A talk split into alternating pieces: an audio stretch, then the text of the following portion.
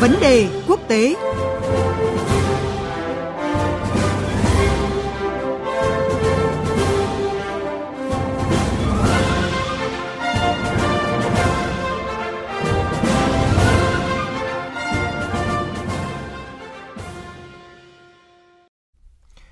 Thưa quý vị và các bạn, à, theo kế hoạch thì nhà lãnh đạo Trung Quốc ông Tập Cận Bình và nhà, nhà lãnh đạo Mỹ Tổng thống Joe Biden sẽ hội đàm trực tuyến vào tối nay theo giờ địa phương.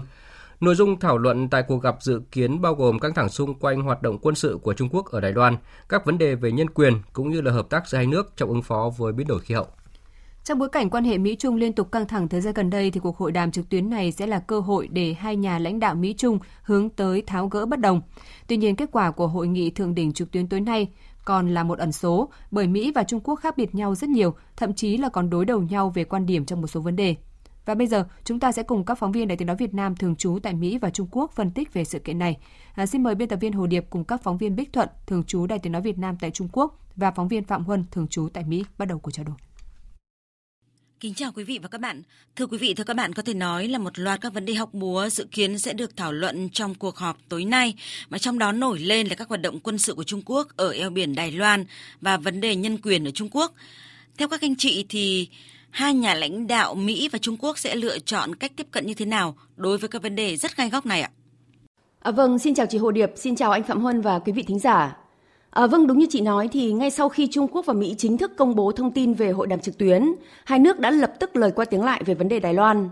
Ngoại trưởng Trung Quốc Vương Nghị trong cuộc điện đàm với người đồng cấp Mỹ Antony Blinken ngày 13 tháng 11 đã cảnh báo Mỹ không ủng hộ Đài Loan độc lập. Ông đã bày tỏ sự phản đối của Trung Quốc trước những lời nói và hành động của Mỹ trong vấn đề Đài Loan thời gian gần đây, gọi đây là những hành vi sai trái và tái khẳng định lập trường nghiêm khắc của Bắc Kinh về vấn đề này.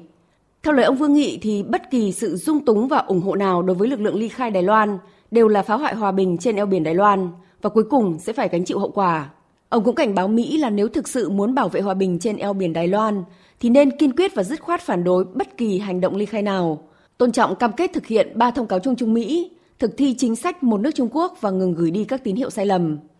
Cùng ngày phát biểu trực tuyến tại một sự kiện ở San Francisco, Đại sứ Trung Quốc Tần Cương tiếp tục bày tỏ thái độ cứng rắn, cho rằng là Mỹ liên tục thao túng vấn đề Đài Loan với nỗ lực sử dụng Đài Loan để kiềm chế Trung Quốc và gọi hành động này là vác đá ghẻ chân mình. Còn về vấn đề dân chủ nhân quyền thì à, trong một cuộc họp báo giới thiệu về hội nghị Trung ương 6 khóa 19 của Đảng Cộng sản Trung Quốc, quan chức cấp cao nước này đã tuyên bố rằng Trung Quốc có nền dân chủ của riêng mình, đồng thời chỉ trích nền dân chủ bầu cử phương Tây là cuộc bầu cử do tư bản chi phối, là trò chơi của các nhóm tư bản và nền dân chủ dành cho người giàu. Rõ ràng là với những gì đang diễn ra, có thể thấy là Trung Quốc sẽ không đưa ra bất cứ nhượng bộ nào trong các vấn đề gai góc như là Đài Loan hay dân chủ nhân quyền, mà sẽ tiếp tục tái khẳng định lập trường mang tính nguyên tắc của mình. Vâng, xin chào biên tập viên Hồ Điệp, chị Bích Thuận và quý thính giả. Vâng, kể từ khi à, nhậm chức thì à, chính quyền Tổng thống Biden đã coi Trung Quốc là một cái thách thức địa chính trị lớn nhất trong thế kỷ 21 và từ đó thì đã xác định cách tiếp cận cạnh tranh khi cần thiết, hợp tác khi có thể và đối đầu khi bắt buộc. Điều này thì à, thể hiện một cái chính sách không khoan nhượng của Mỹ đối với Trung Quốc. Tuy nhiên, nó cũng thể hiện cái sự linh hoạt của chính quyền Tổng thống Biden trong xử lý quan hệ với Trung Quốc. Ngay trước khi diễn ra cái cuộc gặp trực tuyến này thì thư ký báo chí Nhà Trắng Jen Psaki đã đề cập tới tinh thần của cuộc gặp. Đó là hai bên sẽ thảo luận cách thức quản lý một cách có trách nhiệm cạnh tranh giữa hai nước cũng như là cùng phối hợp trong những cái lĩnh vực mà hai bên cùng quan tâm và có lợi ích. Tuy nhiên, bà Psaki cũng nhấn mạnh rằng Tổng thống Biden cũng sẽ làm rõ các ý định và ưu tiên của Mỹ cũng như là các cái mối quan ngại của Mỹ đối với Trung Quốc. Giới chức Mỹ không đặt kỳ vọng cao vào một kết quả cụ thể từ ờ, cái cuộc gặp này mà coi đây là một cơ hội để tiếp tục chiến lược ngoại giao tăng cường để cân bằng hai yếu tố hợp tác và cạnh tranh với Bắc Kinh. Có thể thấy rằng là giữa Mỹ và Trung Quốc vẫn tồn tại nhiều bất đồng, nhưng à, chính quyền Tổng thống Biden thì vẫn chủ trương đối thoại và thông qua ngoại giao để giảm bớt căng thẳng cũng như là nhấn mạnh tới nhu cầu hợp tác trong một số lĩnh vực như là chống biến đổi khí hậu Do đó, không giống các cái cuộc gặp giữa nguyên thủ hai nước trước đây, ông Biden được cho là sẽ tìm cách thuyết phục ông Tập Cận Bình rằng khuôn khổ, cạnh tranh, đối đầu và hợp tác là cái cơ sở cho quan hệ song phương ổn định và không cần dẫn đến xung đột. Vâng, có thể nói là điểm sáng duy nhất trong cái cuộc hội đàm hôm nay giữa hai cường quốc là nhu cầu hợp tác trong lĩnh vực chống biến đổi khí hậu và giảm căng thẳng thương mại song phương. Và điều đó cho thấy là trong bất đồng thì Mỹ và Trung Quốc vẫn muốn đối thoại để giảm bớt căng thẳng. Thưa chị Bích Thuận, theo chị thì ông Tập Cận Bình sẽ đặt ra những cái mục tiêu trọng tâm như thế nào trong cái cuộc hội đàm thượng đỉnh tối nay ạ? Theo tôi thì dù còn bất đồng trong hàng loạt vấn đề, nhưng nhu cầu hợp tác với Mỹ của Trung Quốc là có thật và cấp thiết. À, trước khi thông tin hội đàm được công bố không lâu, trong một thông điệp gửi đến buổi tiệc thường niên của Ủy ban Quốc gia về quan hệ Mỹ-Trung tổ chức tại New York, Chủ tịch Trung Quốc Tập Cận Bình đã tái khẳng định sẵn sàng tăng cường hợp tác với Mỹ trên các lĩnh vực để cùng ứng phó với các vấn đề khu vực và quốc tế lớn, cũng như các thách thức toàn cầu, đồng thời kiểm soát ổn thỏa bất đồng, thúc đẩy quan hệ Trung Mỹ trở lại đúng hướng. Ông Tập nhấn mạnh trong bức thư là quan hệ Trung Mỹ đang ở một thời điểm lịch sử quan trọng. Cả hai nước sẽ có lợi từ sự hợp tác và cùng thua nếu đối đầu. Hợp tác là sự lựa chọn duy nhất đúng. Các nhà phân tích cho rằng là các tương tác gần đây giữa Trung Quốc và Mỹ diễn ra khá tích cực, giúp tạo bầu không khí thuận lợi cho cuộc gặp giữa các nhà lãnh đạo hai nước, đồng thời cũng cho thấy hai bên đang nỗ lực kiểm soát bất đồng.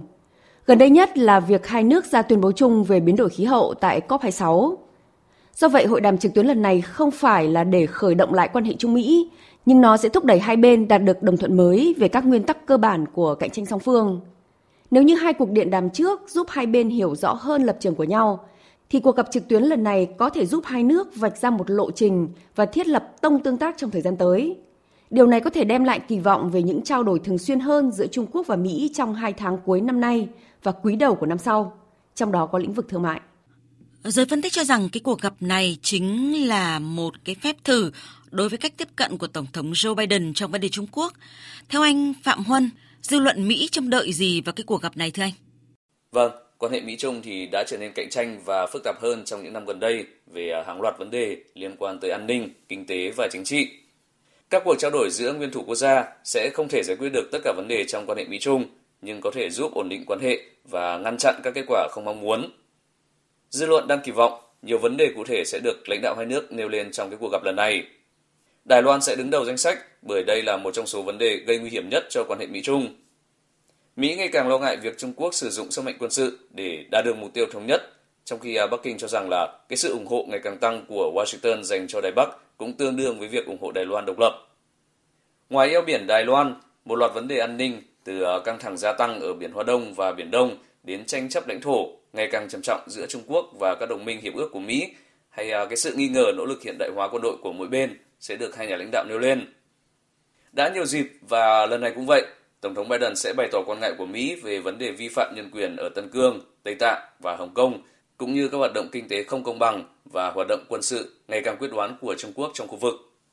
Hai nhà lãnh đạo nhiều khả năng cũng nêu lên quan ngại của mình về hành vi và hành động của bên kia làm suy yếu lợi ích của nước mình. Tuy nhiên, dư luận đang kỳ vọng Tổng thống Biden và Chủ tịch Tập Cận Bình sẽ thảo luận về à, cái khả năng hợp tác thiết thực Mỹ-Trung về không phổ biến hạt nhân của Triều Tiên và Iran – ổn định tình hình tại Afghanistan và Myanmar và chống biến đổi khí hậu. Xin cảm ơn các phóng viên Phạm Huân thường trú tại Mỹ và phóng viên Bích Thuận thường trú tại Trung Quốc. Có thể nói là cuộc gặp thượng đỉnh tối nay giữa hai nhà lãnh đạo Mỹ và Trung Quốc được cho là một tín hiệu tích cực, có thể xóa bỏ bớt bất đồng và tiến tới đối thoại giữa hai cường quốc. Và chúng tôi sẽ tiếp tục thông tin về kết quả của gặp thượng đỉnh này trong các chương trình thời sự và theo dòng thời sự tiếp theo. Đến đây thì chuyên mục vấn đề quốc tế xin khép lại. Cảm ơn quý vị và các bạn đã quan tâm theo dõi.